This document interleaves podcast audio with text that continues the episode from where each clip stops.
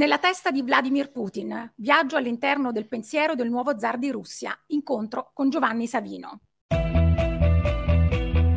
Ti piacciono i nostri podcast e apprezzi il nostro lavoro? Valigia Blu è un blog collettivo, senza pubblicità, senza paywall, senza editori. Puoi sostenere il nostro lavoro anche con una piccola donazione. Visita il sito valigiablu.it. Valigia Blu, basata sui fatti, aperta a tutti, sostenuta dai lettori.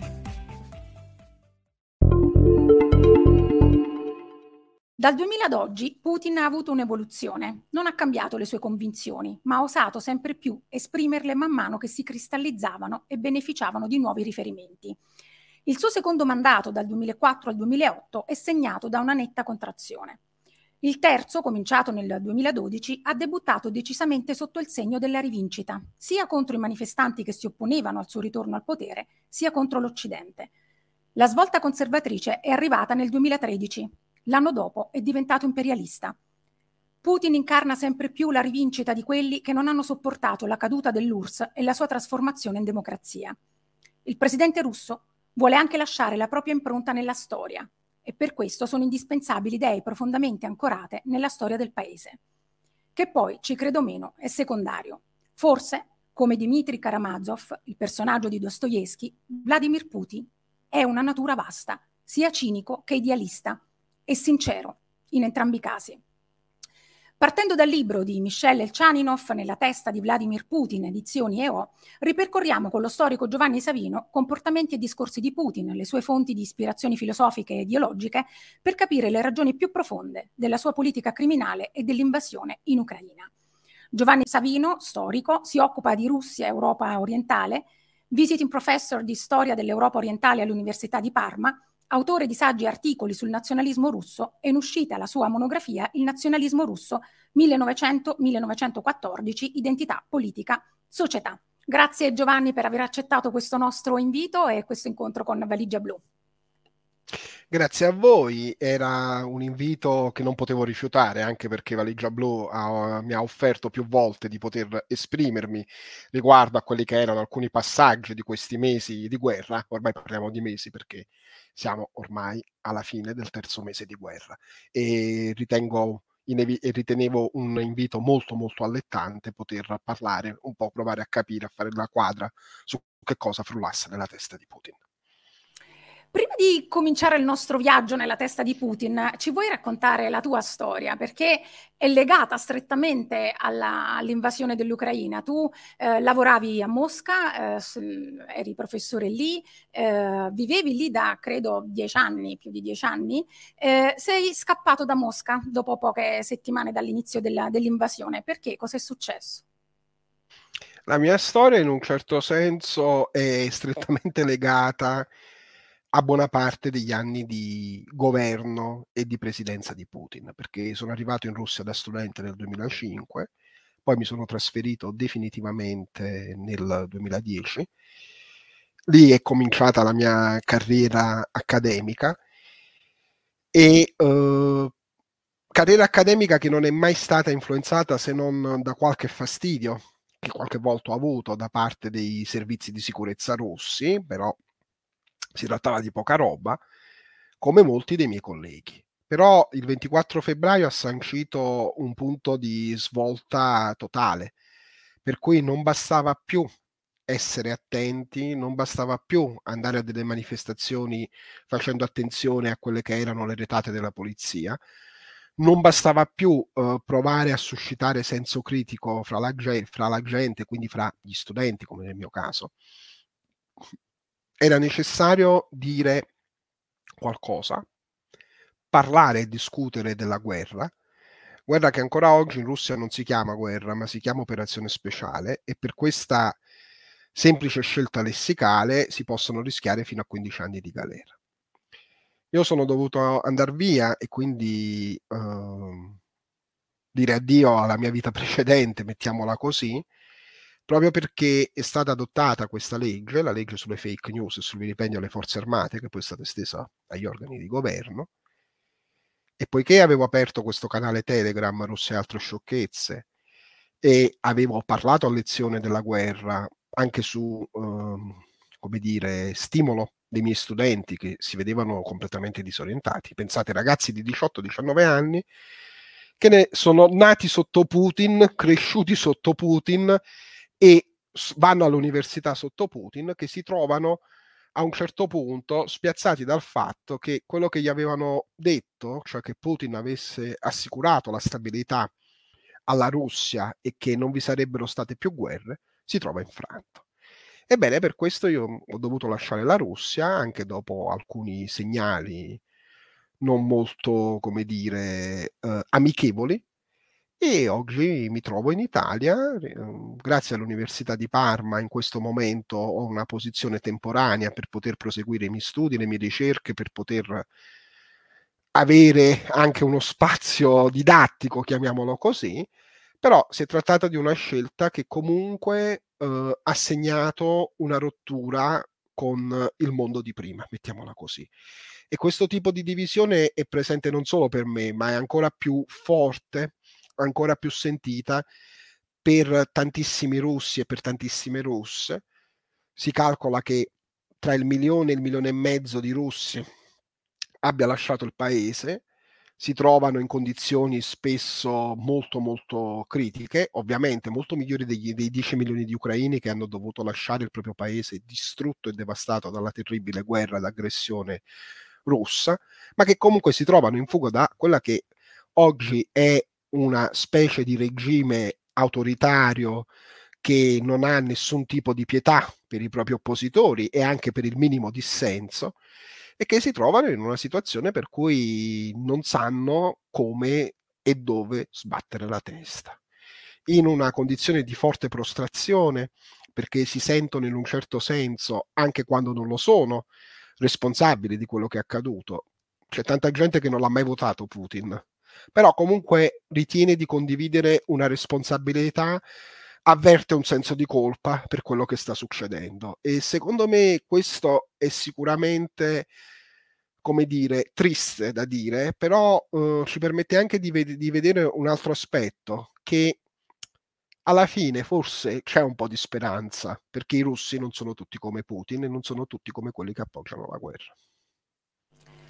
Parlando appunto di, invece di chi è come Putin, e quindi cominciamo il nostro viaggio, eh, ci dici chi sono le persone più vicine a Putin in questo momento? Eh, da chi è composto il cerchio magico, il cerchio ristretto intorno a Putin? Quali eh, sono le loro eh, posizioni politiche? Qual è la loro ideologia e come influenzano Putin? Perché per esempio sappiamo che Putin non legge giornali, non si fida di internet, quindi non, non consulta internet. Quindi mh, da dove gli arrivano le informazioni e come eh, il cerchio magico politico influenza la visione del mondo di, di Putin?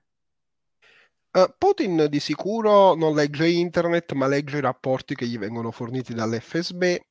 e soprattutto dal quinto dipartimento dell'FSB che cura uh, non solo la politica interna, ma quello che, è, uh, che sono i paesi post-sovietici proprio il quinto dipartimento ha la responsabilità in un certo senso di come si è svolta finora l'operazione in Ucraina perché probabilmente, ritene- probabilmente questo lo sapremo fra qualche anno, chi lo sa, se ne troveremo traccia negli archivi, io da storico lo spero, però da quello che noi, riusci- noi possiamo ricostruire attraverso uh, gli articoli di Andrei Soldatov e di Farida Rustamova, due giornalisti di grande livello, uh, il quinto dipartimento avrebbe fornito a Putin un quadro molto molto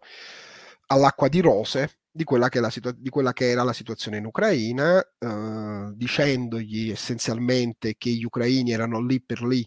ad attendere l'arrivo delle truppe russe come liberatrici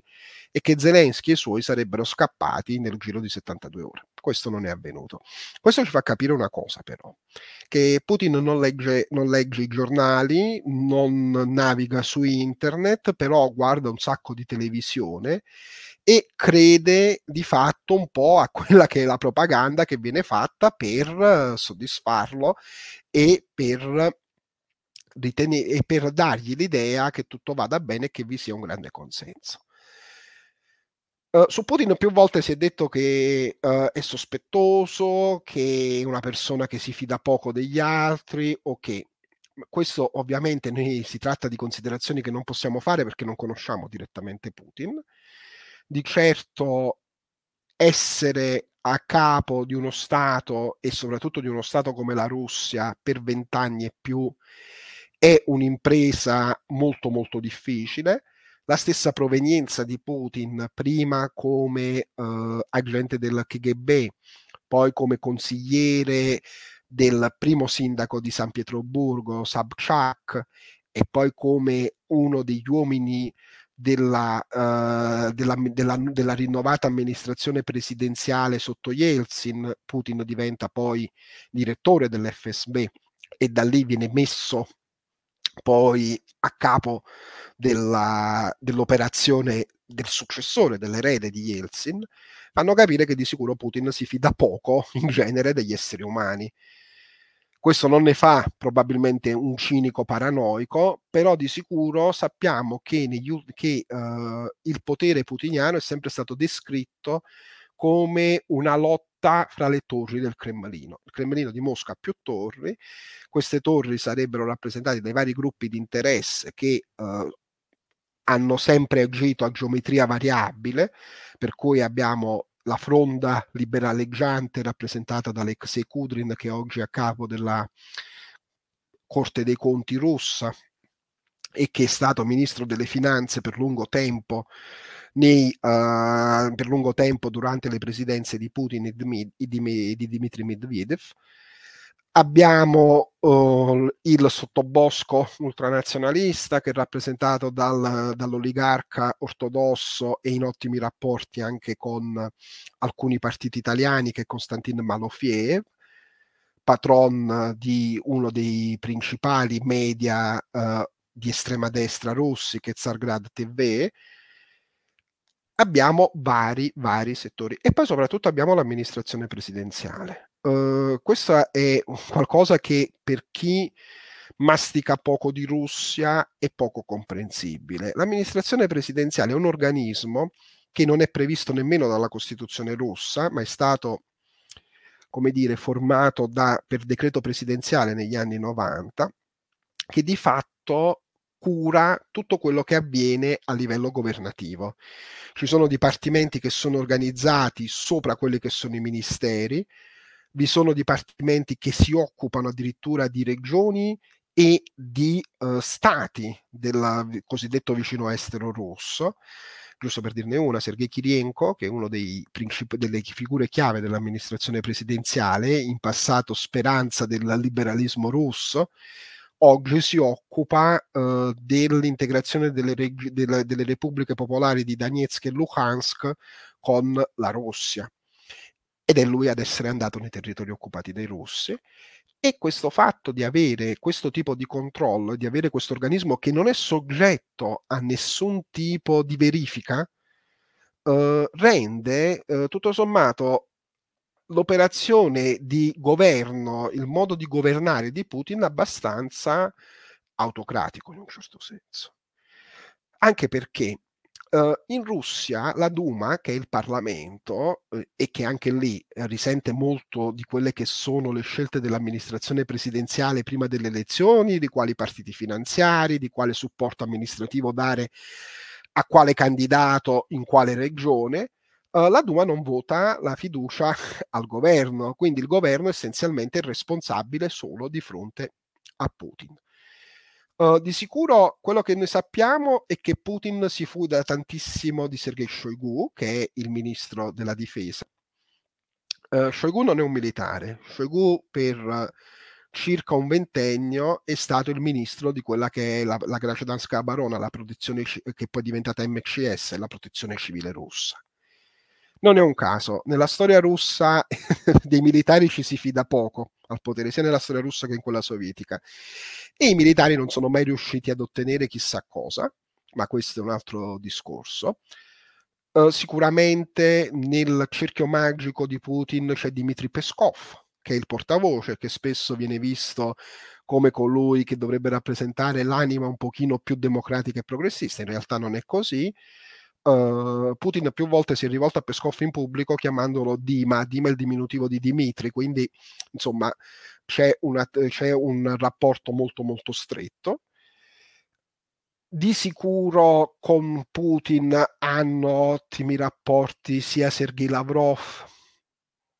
che uh, il ministro degli interni Vladimir Kokovtsev,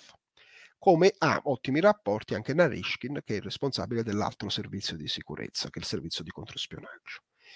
Però poi abbiamo anche dei personaggi che spesso eh, restano in secondo piano, cioè a dire la verità vi è più attenzione da altri studiosi come Marlene Lorella ad esempio, che è Tikhon, eh, che è il oggi patriarca di Pskov, ma è stato per lungo tempo una delle figure chiave dell'ortodossia russa, ancora oggi lo è, è l'autore del progetto Rassia Maya Storia, Russia la mia storia, in cui vi è stata questa rilettura della storia dell'impero russo e in, di quello che si poteva salvare dell'Unione Sovietica in chiave nazionalista, imperiale e ultraortodossa, alcune volte con soluzioni parecchio tragicomiche. Mi ricordo, sono andato a vedere una mostra che era dedicata ai Romanov, ai Romanov, mi scuso per l'accento, per me è imperdonabile questa cosa, in cui si dice, c'era un filmato in cui si diceva grazie all'impero dei Romanov siamo riusciti ad andare nello spazio e insomma Yuri Gagarin era cittadino sovietico. Però ehm, l'influenza di Tikhon, di cui si dice sia, padre, sia il padre spirituale di Putin, non è da sottovalutare nella formazione di quello che è l'orizzonte culturale e ideologico di Putin, che soprattutto negli ultimi dieci anni si è sempre più indirizzato verso un recupero del patrimonio imperiale eh, nazionale della lunga storia russa, che viene interpretata sempre come qualcosa che va avanti in maniera perenne e quindi astorica, perché la storia è fatta comunque di scontri, di rotture e di contraddizioni, in cui si mescola tutto in una sorta di pappa primordiale, utilizzo un termine che, che è stato utilizzato dal, da Furio Iesi in cultura di destra negli anni 70, in cui non vi è un passato che noi possiamo riconoscere con dei limiti, con delle contraddizioni, con dei momenti di svolta e va tutto avanti e soprattutto questo è vero per quanto riguarda l'aspetto militare della storia russa che purtroppo in queste settimane è venuto tragicamente uh, in primo piano. In questo contesto uh, a cui tu accennavi, no, anche di revisionismo della storia, rientra anche forse la chiusura, forse, ma anzi sicuramente la chiusura di Memorial International, è l'organizzazione che, la protezione dei diritti umani che è stata chiusa a dicembre 2021, poco prima poi della decisione di invadere l'Ucraina, e che è l'organizzazione che ha eh, svelato gli orrori della, de, dei gulag, la, la repressione eh, sovietica, quindi rie, non, cioè, rientra questa ideologia che rientra poi dopo nelle azioni concrete no, di, di, Putin. Um, tornando al, al libro di eh, Elchaninov e quindi eh, ci addentriamo adesso proprio nel, nel pensiero di, eh, di, Putin, nelle sue basi ideologiche e filosofiche. Ehm, Elchaninov scrive, dopo aver analizzato minuziosamente i discorsi di Putin da quando è presidente, eh, ci siamo fatti un quadro. Eh, la suddetta dottrina, eh, ritornando appunto alla, alla, dottrina che sottostà alle sue scelte politiche, soprattutto, ma ah, sia in, all'interno della Russia che scenario, sullo scenario internazionale, la suddetta dottrina si articola su vari livelli, a partire da un'eredità sovietica accettata e da un finto liberalismo. Il primo livello è una visione conservatrice, il secondo una teoria della via russa, il terzo un sogno imperialista ispirato dai pensatori eurasisti. Il tutto sotto l'egida di una filosofia con pretese scientifiche, una dottrina ibrida e variabile che promette a tutti noi un futuro agitato. Ehm, quindi dovendo con te individuare delle figure diciamo così, principali eh, tra appunto pensatori, filosofi che hanno influenzato ehm, o forse che sono stati usati e che vengono usati da Putin poi con molta elasticità, perché lui poi ade- si adegua o adegua ai vari ehm, movimenti di pensiero a seconda di quello che gli serve in quel momento. Eh, però tra queste figure ce sono alcune che eh, prevalgono effettivamente e volendo ripercorrere ehm, questo processo così come l'ha individuato ehm, Elchaninov eh, vengono in mente Ivan Ilin eh, ma anche il ruolo della Chiesa ortodossa eh, in funzione di moralizzazione del popolo russo soprattutto dopo eh, no, i fatti di, ehm, del sequestro della, della, scuola di Beslan e eh, quindi in funzione anti-separatisti ceceni. Ehm, c'è anche l'uso uso distorto eh, di Dostoevsky in funzione conservatrice antioccidentale e poi arriviamo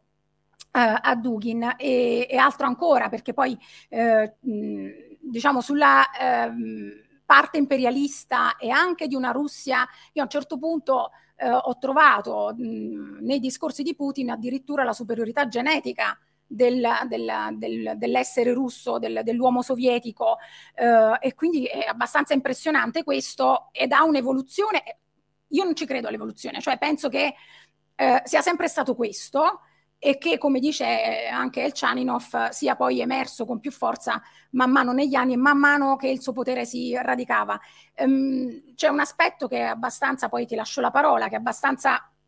eh, ridicolo e inquietante al tempo stesso. Cioè all'inizio viene sempre un po', ehm, si, in linea generale si dice che c'è, stato, c'è un prima eh, e un dopo. I primi dieci anni del suo ehm, eh, potere sono eh, improntati al liberalismo, alla democrazia, amico dell'Occidente eh, e poi gli ultimi invece dieci anni questa svolta conservatrice fino a quella imperialista. Ma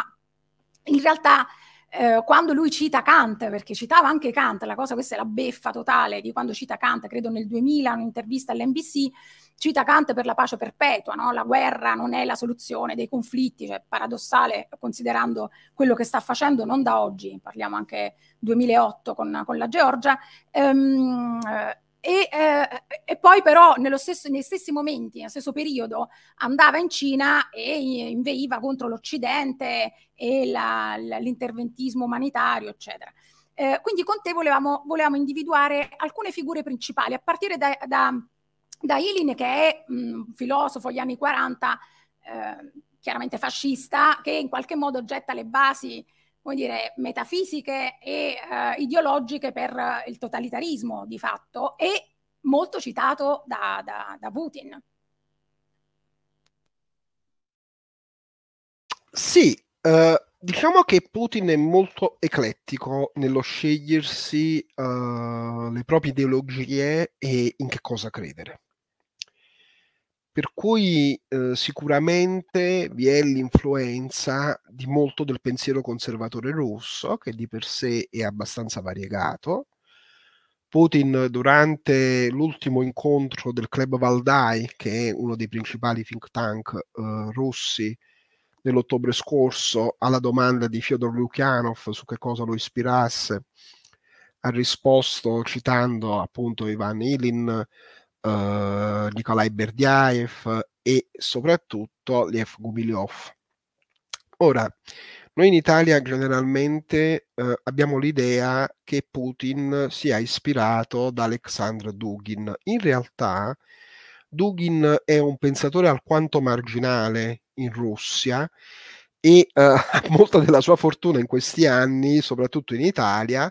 anche per la presentazione che viene fatta da alcuni partiti, possiamo dirlo apertamente, la Lega, come, uh, come ideologo di riferimento di Putin. In realtà non è così. Uh, tra l'altro, lo Dugin nel 2014 per aver dichiarato in televisione che bisognava uccidere, uccidere, uccidere quanti più ucraini possibili, ha perso il proprio posto di lavoro all'Università Statale di Mosca. E soprattutto Dugin in realtà propone una versione alla Rus del neofascismo europeo, eh, è il traduttore di Julius Evola in russo, ha introdotto le idee di, Ale, eh, di Alain de Benoit Uhm, nel paese, quindi non è che fosse uno dei riferimenti proprio più ambiti da Putin, anche per questa sua radicalità e per questo suo tipo di appartenenza in un certo senso a un tipo di controcultura. E infatti Dugin negli anni 90, assieme a Eduard Limonov, forma il Partito Nazionale Bolscevico. Gumilev è molto più interessante. È molto più interessante perché innanzitutto parliamo del figlio di due poeti, e che poeti? Nikolai Gumilev, che viene fucilato dalla ceca all'inizio de, durante la guerra civile perché era un uh, monarchico, oltre ad essere un poeta favoloso, e di Anna Akhmatova, e che non ha bisogno ovviamente di presentazioni. Gumilyov uh, capita nell'inferno concentrazionario uh, alla fine degli anni 30, ci resta per un po' di anni e in quegli anni uh, lui matura tutta una serie di idee legate a quella che è l'etnogenesi e a quella che è la teoria della passionarietà.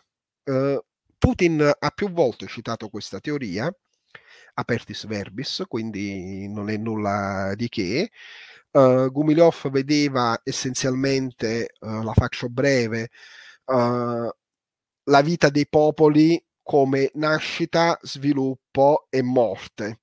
E per cui vi erano alcuni popoli, tra cui ovviamente gli ebrei, che avevano avuto uno questa teoria ovviamente pseudoscientifica, avevano avuto una perdita della propria energia, diciamo così.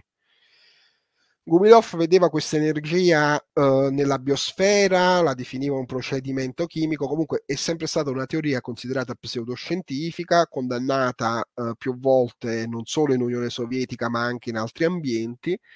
Uh, Putin che cosa ha fatto? Dà una sua reinterpretazione di questa teoria dicendo che l'energia, il reattore nucleare del popolo russo, come l'ha definito durante una uh, lezione per l'inizio dell'anno scolastico a Yaroslav qualche anno fa, è la memoria e il passato. Per cui vi è questa grande attenzione verso il recupero selettivo e uh, mixato o remixato, come vi, vi piace di più, del passato russo. E anche per questo è necessario vietare Memorial e scioglierlo, perché non è solo un problema della memoria delle repressioni. Tra l'altro Putin ha aperto un monumento alle repressioni, non è quello il problema, il problema è il monopolio. E stabilire chi dice cosa e come lo dice e in che modo debba farlo. Oltre a Gumilyov uh, vi è di sicuro l'influenza uh, di altri uh, pensatori um, e di altre figure storiche. Penso a Piotr Stalipin, che è stato il primo ministro uh, russo dal 1906 al 1911, soprattutto tra il 2008 anno anno in cui vi è il passaggio di consegne, no? la staffetta fra Putin e Medvedev e il 2011, quindi quando Putin è primo ministro, vi è una grande attenzione verso Stalipin, anche per una ragione, perché nel 2011 eh, ricorrevano i 100 anni dall'assassinio di Stalipin, eh, venne anche eh, messa su una serie di progetti dedicati alla figura di, di, questo, di, questo, di questa personalità politica, come uh, l'erezione di una statua uh, presso la sede del governo russo, la Casa Bianca, la pubblicazione degli scritti, la pubblicazione addirittura di un'enciclopedia stolipiniana, coinvolgendo anche fior fiore di specialisti della tarda imperiale. Però a Putin cosa piaceva essenzialmente di Stalipin?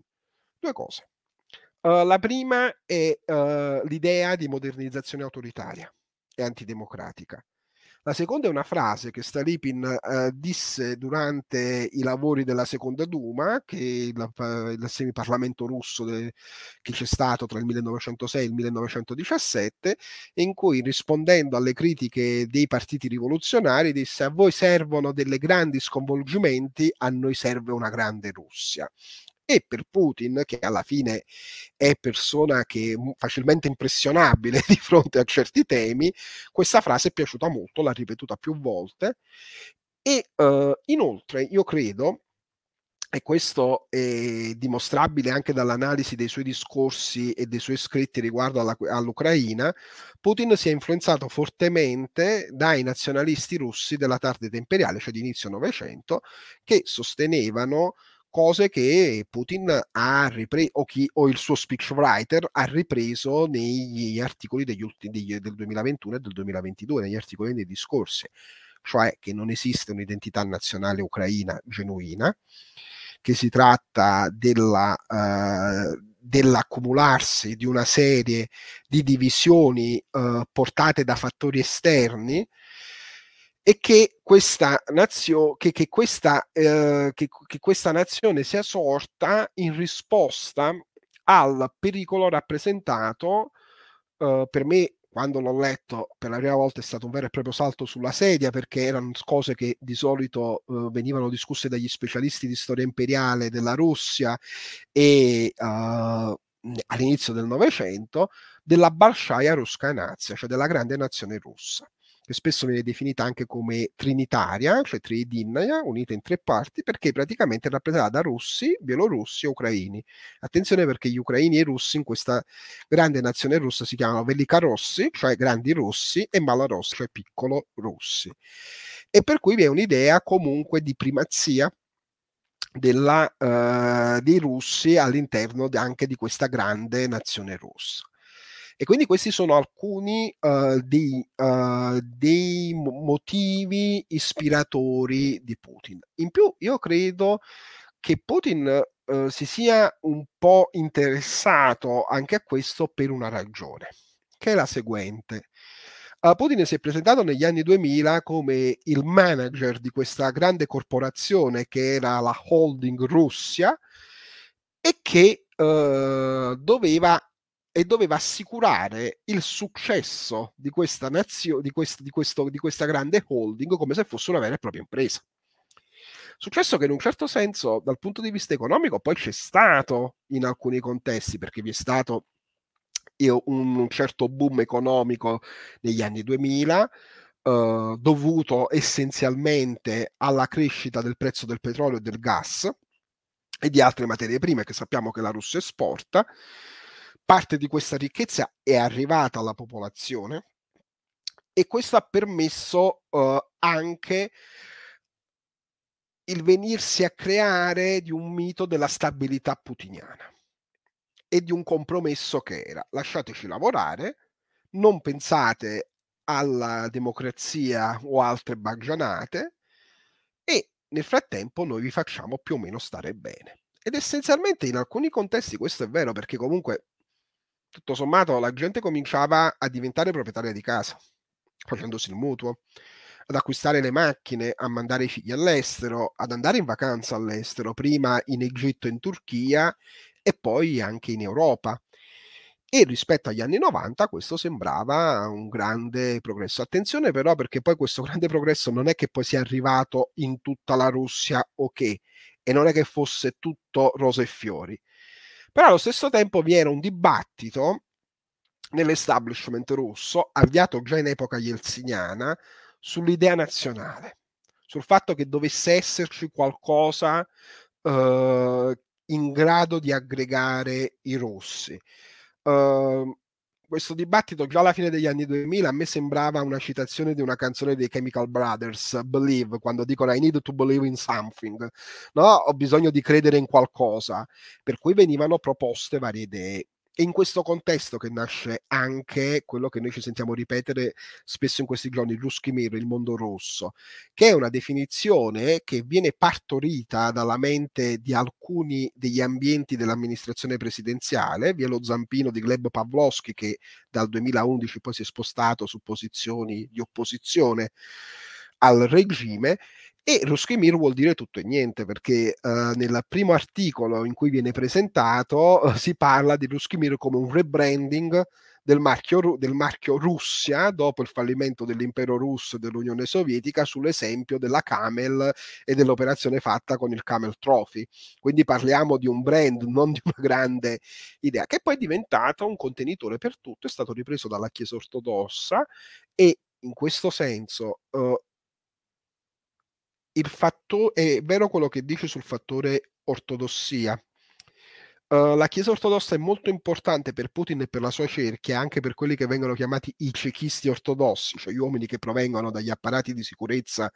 che uh, dopo l'URSS hanno abbracciato la fede uh, cristiana ortodossa, non solo in chiave di sentimento religioso vero e proprio, ma anche perché in un certo senso la Chiesa ortodossa russa, essendo ortodossa sì, ma russa, è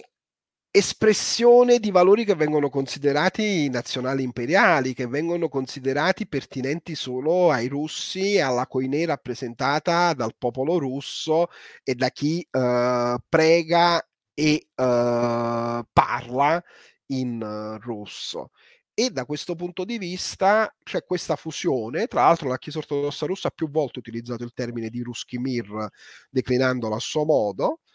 addirittura organizzando un consiglio mondiale dei russi, il cui vicepresidente è proprio Konstantin Malofiev, e eh, questo tipo di fusione tra un po' Ilin, che tra l'altro si parla tanto di nazificazione, Ilin, beh, eh, nei giornali dell'immigrazione russa degli anni 30 inneggiava alla salita al potere di Hitler e al fascismo di Benito Mussolini e invitava i giovani uh, dell'emigrazione russa ad andare a combattere dal lato di Francisco Franco nella Spagna della guerra civile Uh, Gumilyov, che quindi anche da questo punto di vista vi è la sintesi, Gumilyov, figlio di due grandi poeti, poeti non certo sospettabili di simpatie sovietiche, che sul finire della vita uh, diventa patriota sovietico, nonostante abbia passato gran parte della sua giovinezza nei campi di lavoro sovietici. La dimensione statual religiosa dell'ortodossia e il nazionalismo russo di inizio Novecento e si crea quindi una sorta di eh, io l'ho definita più volte come una sorta di dottrina postmoderna in cui c'è spazio per tutto, in cui si può reinterpretare tutto, in cui Gagarin, come ti dicevo prima, viene visto come figlio dell'impero e non come cittadino sovietico, in cui la Russia è rappresentata come in eterna lotta verso l'Occidente.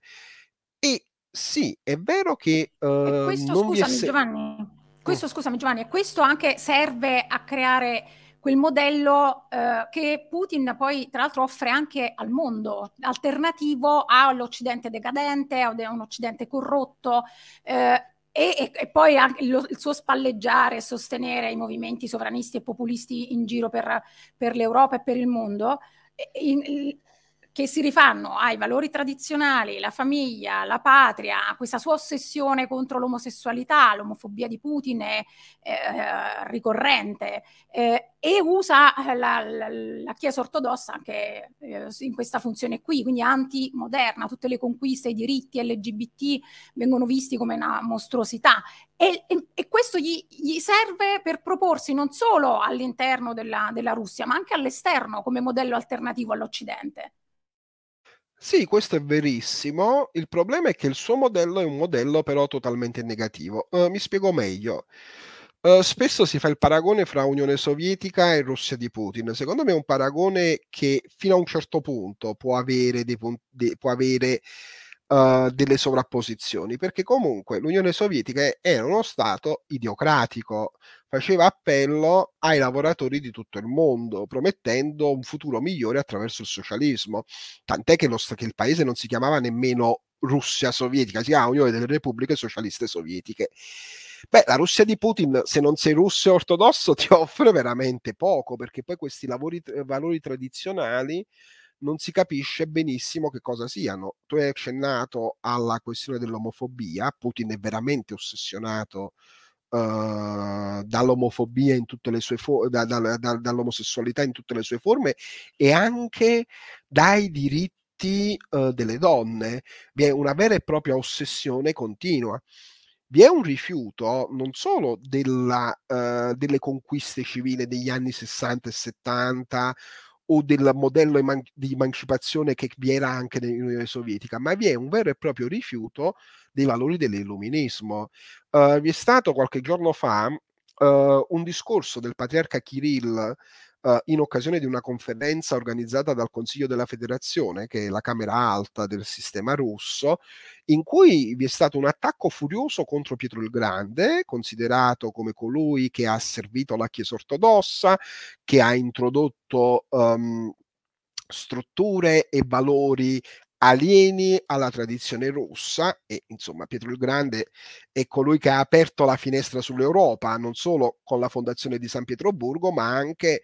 uh, andando in Europa a cercare come costruire una flotta e come provare a mettere il paese in uh, carreggiata dopo quello che era avvenuto nel XVII secolo e anche un attacco furioso a quelli che sono i valori proprio elencati di libertà, eh, eguaglianza e fratellanza, dicendo che non si può essere uguali, che in una foresta non vi sono alberi uguali, eccetera. Per cui io credo che questa simpatia e questa convergenza con i movimenti d'estrema destra a livello mondiale non sia più soltanto nei termini dell'antiprogressismo, che sia antiprogressismo contro uh, istanze liberali e socialiste o marxiste, ma sia anche un vero e proprio anti-illuminismo, il che è molto molto pericoloso perché si tratta di negare quelle che sono le basi della, uh, della modernità in cui viviamo.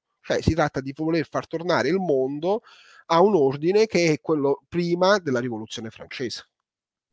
Da questo punto di vista si può dire che parallelamente, specularmente, geopoliticamente Putin si affianca alla Cina avendo in comune degli elementi che ritornano su questo tipo di impostazione, cioè eh, la diffidenza verso l'Europa, eh, la sovranità nazionale, eh, poi c'è il, eh, il, dominio, il contrasto al dominio della, del, dell'America e un atteggiamento critico verso la democrazia. Io ehm, a questo punto ti chiedo questo, ehm, prima così ti, ti, faccio la domanda eh, e ti faccio commentare mia, ehm, questo mio pensiero, questo mio commento. Um, um, dai discorsi di Putin, magari quelli principali, tu ne hai analizzati alcuni per Valigia Blu, soprattutto gli ultimi,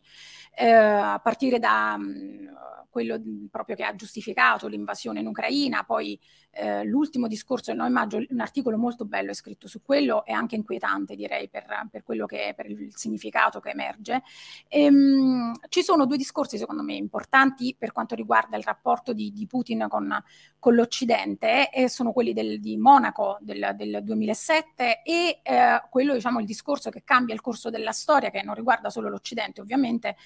che è quello del 18 marzo 2014 con l'annessione della Crimea. Da questi discorsi, visto che tu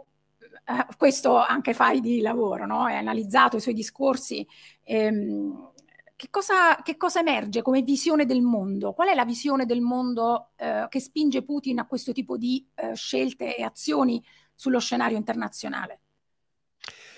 Uh, ti rispondo prima su questo, poi sulla Cina ci arrivo dopo perché Putin nel 2008, nel 2014, nel 2022 è diverso. È diverso perché in questo senso sì, io la vedo un'evoluzione del suo discorso, o un'involuzione, qui insomma come la si vuole vedere. Nel 2008 uh, Putin parte da un presupposto che è la questione del multipolarismo nel mondo. Però attenzione perché si tratta eh, non di un multipolarismo dovuto al fatto mettiamoci attorno a un tavolo e proviamo a metterci d'accordo su quelle che sono le sfide della contemporaneità. Più che altro è un modo di eh, agire specularmente rispetto agli Stati Uniti. No? Per cui gli Stati Uniti possono fare quello che vogliono, perché non possiamo farlo anche noi? Di fatto si tratta di una richiesta di tornare al, mon- di tornare al mondo non del 45, ma al mondo del 1914, in cui ci si, eh, prima del 1914, in cui le potenze si spartivano le aree del mondo e provavano a farci su delle colonie, dei protettorati e altro. Nel 2014 comincia ad apparire in modo molto forte la questione della storia e del passato reinterpretato come legittimazione di quello che si sta facendo. No? Per cui la Crimea viene considerata come Uh, quasi una terra promessa no? per i russi perché ha anche il significato del battesimo. È interessante che viene poco sottolineato però chi l'abbia conquistata la Crimea, perché probabilmente Caterina la Grande è considerata troppo illuminista e poi alla fine anche tedesca, mm, non va bene. Però vi è questo tipo di interpretazione, no? per cui è la, il ritorno a quello che è un diritto ancestrale. E probabilmente in Crimea eh, questo sentimento vi era eh, di voler appartenere alla Russia in una larga fascia della popolazione. Però attenzione perché poi eh, rimettere in discussione i confini, soprattutto in Europa, è un bel pericolo. E da questo punto di vista, io credo che le convergenze con la Cina siano convergenze non di tipo ideologico,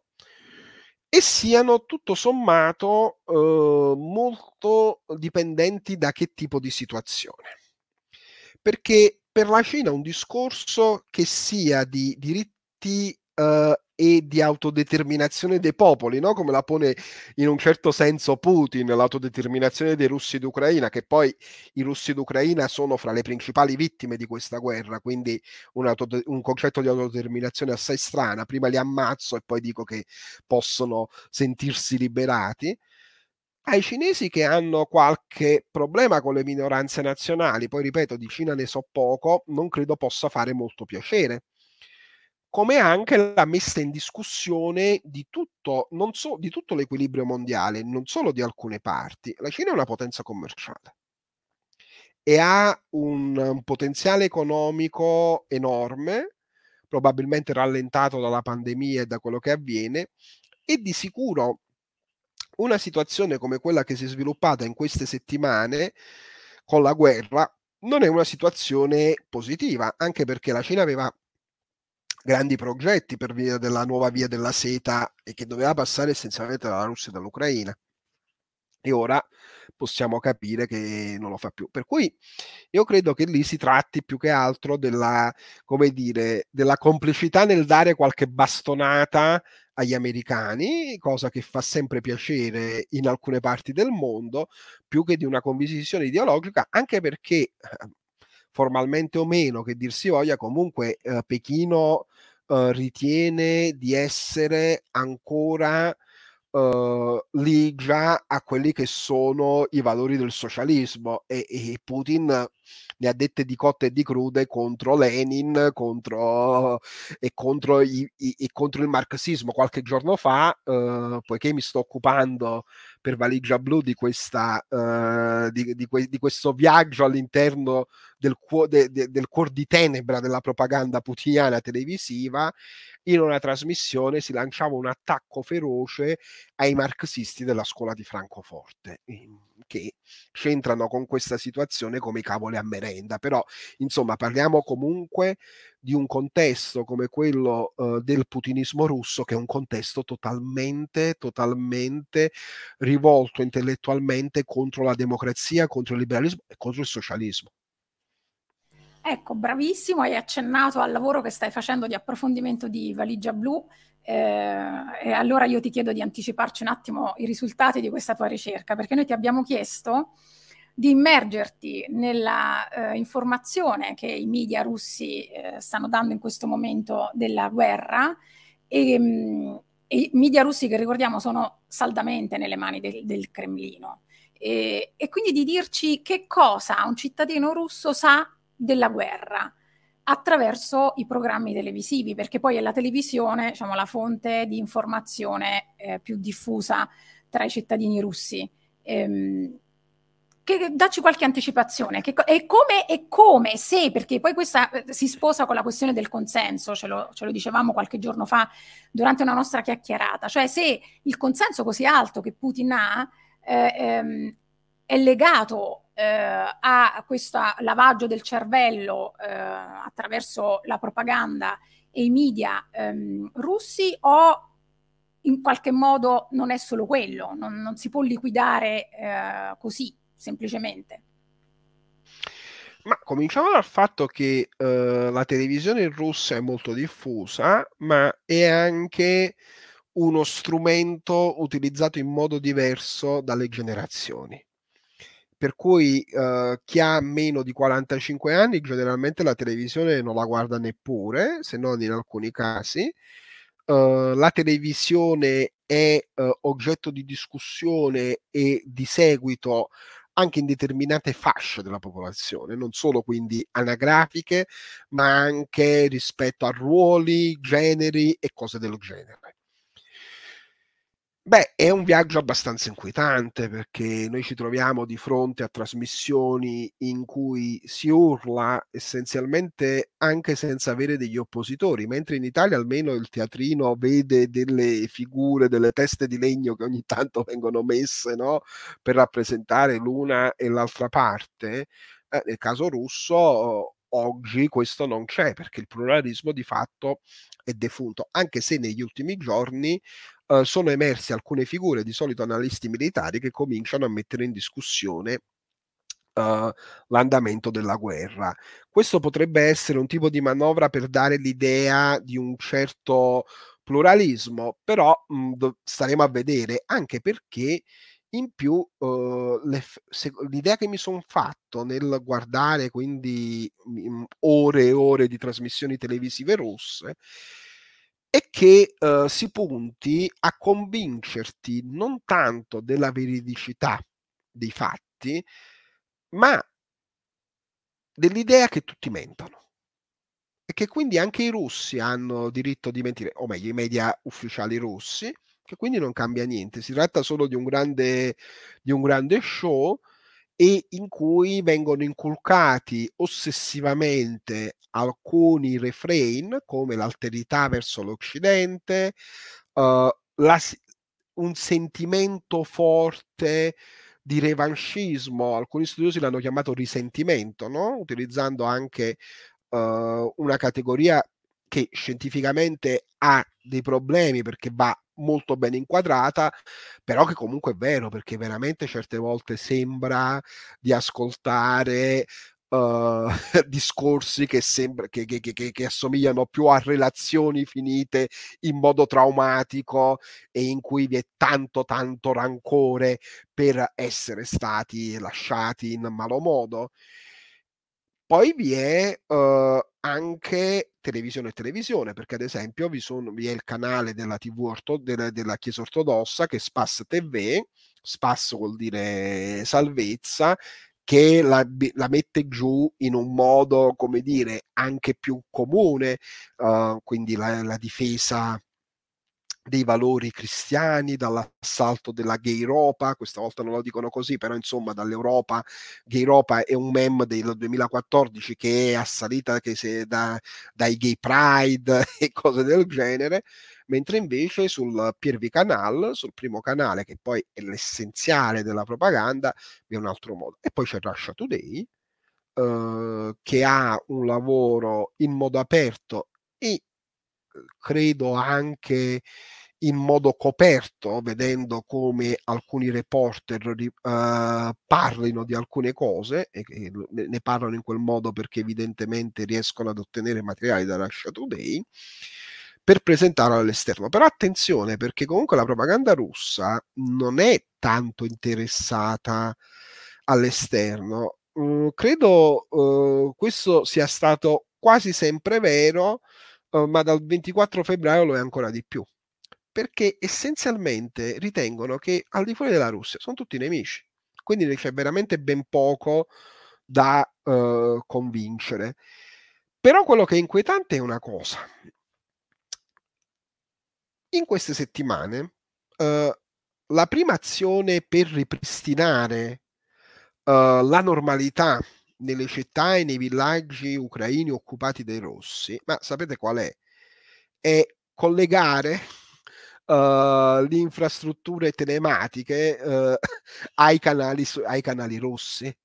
Quindi chi è a Kherson, chi è a Zaporizhia, chi è a Energodar, oggi ha la meravigliosa scelta di poter guardare Vladimir Salaviov o il canale del Ministero della Difesa russo Sviosda uh, per ore e ore. E insomma, mi sembra un po' poco quello che offre il mondo russo. D'altronde si potrebbe dire con una battuta che probabilmente potevano anche collegare alcuni talk show italiani e probabilmente avrebbero, almeno si sarebbero divertiti vedendo alcune risse uh, in quel caso. Però essenzialmente è questo, cioè è, è, è, un vero e proprio cuore di tenebra. È un cuore di tenebra perché uh, il messaggio che viene dato è che tutti mentono. E il fatto che tutti mentono poi ha, un, ha delle conseguenze non solo dal punto di vista della guerra, ma anche delle conseguenze sociali forti. L'abbiamo visto con, con, con il fallimento della campagna vaccinale in Russia. Uh, che è stato uno dei momenti in cui probabilmente il Cremlino si è trovato più in difficoltà negli ultimi anni, uh, dovuto a uno scetticismo generale verso i vaccini uh, è una storia lunga, ma legato a quella che è stata la transizione post-sovietica negli anni 90, per cui uh, da anni vi sono polemiche sui vaccini anche per, in età scolare. E che uh, l'introduzione anche di uh, possibili misure di um, incentivo alla vaccinazione sono state criticate, per cui anche l'introduzione dei, dei codici QR in Russia alla fine sono servite per entrare nei musei e in qualche università. Poi per il resto vi è stato un vero e proprio fallimento e credo che sia abbastanza inquietante vedere come in Europa e come anche in Ucraina uh, quelli che sono stati attivisti Novax oggi sono uh, attivisti per la Z, sono reporter per la, la Z, Z la Z, ricordiamolo, è il simbolo. Che è il simbolo della... che è diventato il, il, merchandising anche di questa operazione militare. E uh, questo fa capire che uh, la diseducazione all'informazione, il voler creare un monopolio totale e continuo di quello che è lo spazio uh, informativo, può diventare anche un problema di salute pubblica. Grazie Giovanni, io voglio chiudere questo nostro interessantissimo incontro eh, partito dal, dal, libro di Michel Elchaninov nella testa di Vladimir Putin proprio con eh, la conclusione eh, di eh, Elchaninov. Eh, Vladimir Putin ha certamente letto i demoni di Dostoevsky. Il nichilista e il rivoluzionario professionista Peter Verkovensky fornisce la chiave del successo in politica. L'importante è la leggenda. Per ottenere il potere e mantenerlo è necessario sostituire le sfumature della realtà con lo scintillio del racconto sacro, poi applicare il mito a ciò che esiste, a costo di usare la violenza. Vogliamo però ricordare come finisce il romanzo. Dopo l'omicidio di un innocente, la banda di rivoluzionari, oppressa dalla paura e dalla vergogna, si disperde il personaggio principale si suicida, la realtà si prende la rivincita. Grazie a Giovanni Savino per essere stato con noi. E Grazie a prossima. voi. Ti piacciono i nostri podcast e apprezzi il nostro lavoro? Valigia Blu è un blog collettivo, senza pubblicità, senza paywall, senza editori. Puoi sostenere il nostro lavoro anche con una piccola donazione. Visita il sito valigiablu.it.